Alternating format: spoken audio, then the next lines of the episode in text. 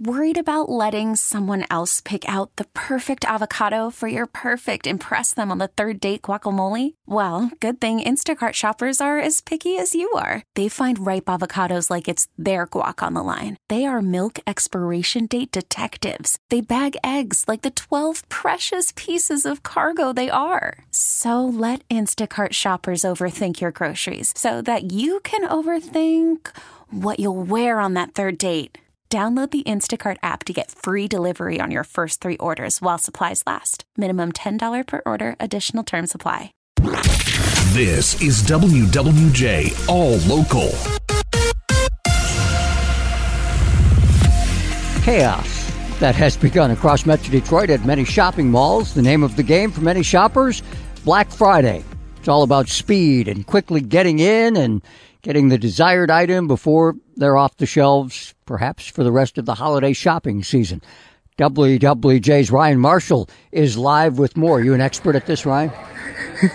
no, I am not. That's why I love Cyber Monday. Indeed. Good morning to you, Mike. Chaos indeed. Stores are open this morning and shoppers are pouring in to snatch items off shelves.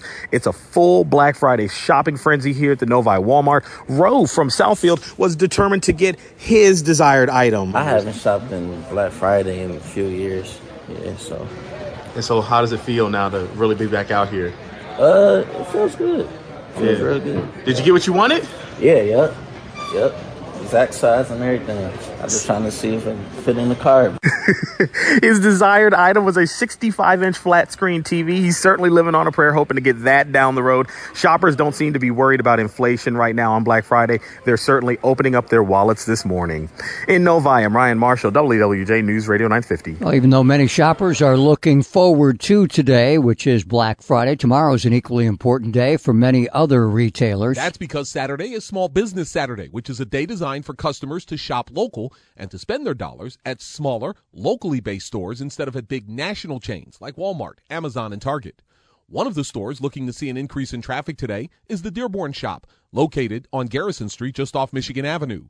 Store co owner Lizzie says Small Business Saturday is a good way for them to get a chance to meet with and to personally talk with their customers. Yeah, and it builds like a little bit of a community too with the people um, just in the neighborhood and mm-hmm. then they like to meet the person who made what they're buying and they like to meet us uh, everybody i'm i work at the shop more but when he's there people like to meet him and they just like to know the owners so there's just this community that gets built too through shopping at like a local store for more information about the store you can visit their website at thedearbornshoponline.com Tony Ortiz, WWJ News Radio 950. Black Friday is going to be a little bit subdued at car dealers this year. Just a few years ago, today was a big shopping day at dealers with lower inventories this year. Not so much. Same with end of the year promotions. Toyota Division General Manager David Christ says they'll still have their Toyotathon, but it's going to be a little different. In the past, we had a whole bunch of cars to pick from and come and get them.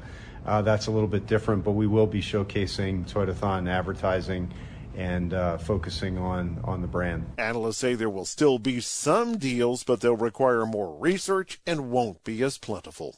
Jeff Gilbert, WWJ News Radio 950. Southfield investigators are searching for the cause of a deadly house fire. Authorities say a 91 year old woman died in the fire that engulfed a home on Leemore Drive near 12 Mile and Evergreen yesterday morning. It's unclear if the home had working smoke detectors, but Southfield's fire chief encourages all homeowners homeowners to check to make sure their smoke detectors are working because most deadly fires happen during the overnight hours. At least one person is dead following a family disagreement. The report came of possible shots fired during family trouble on Thanksgiving. An individual involved sped from the scene and entered I 94. It was reported the subject was driving against traffic on the expressway, causing a head on collision. This, according to Ryan Monroe of the Roseville Police Department. The family dispute occurred at an apartment complex in the area between 13 Mile and Masonic. Kyle Kimball, WWJ News Radio 950. Suspect is still on the loose following a deadly Thanksgiving shooting on Detroit's west side. The shooting happened around 7:30 yesterday evening on the I-96 service drive near Vaughn Street. Police say a 20-year-old man was driving a green Dodge Charger, possibly being chased by the alleged suspect in a gray SUV. Somebody in that SUV fired several shots, allegedly at the Charger, killing the driver. The SUV drove away from the scene. Police continue to search for one or multiple suspects. And a new treatment shows potential in treating pancreatic cancer. Findings from a new study out of Henry Ford show promising results in the treatment of late stage pancreatic cancer. The treatment is known as SMART, or stereotactic MRI guided on table adaptive radiation therapy. Findings from the study show promising patient outcomes for some pancreatic cancers, where overall one year survival rates were almost 94%. Henry Ford Health led the study, which was the largest international study of ablative radiation for pancreatic cancer in the world. 136 patients were treated, and researchers say the study is still in its early stages and more needs to be done. Jackie Page, WWJ News Radio 950.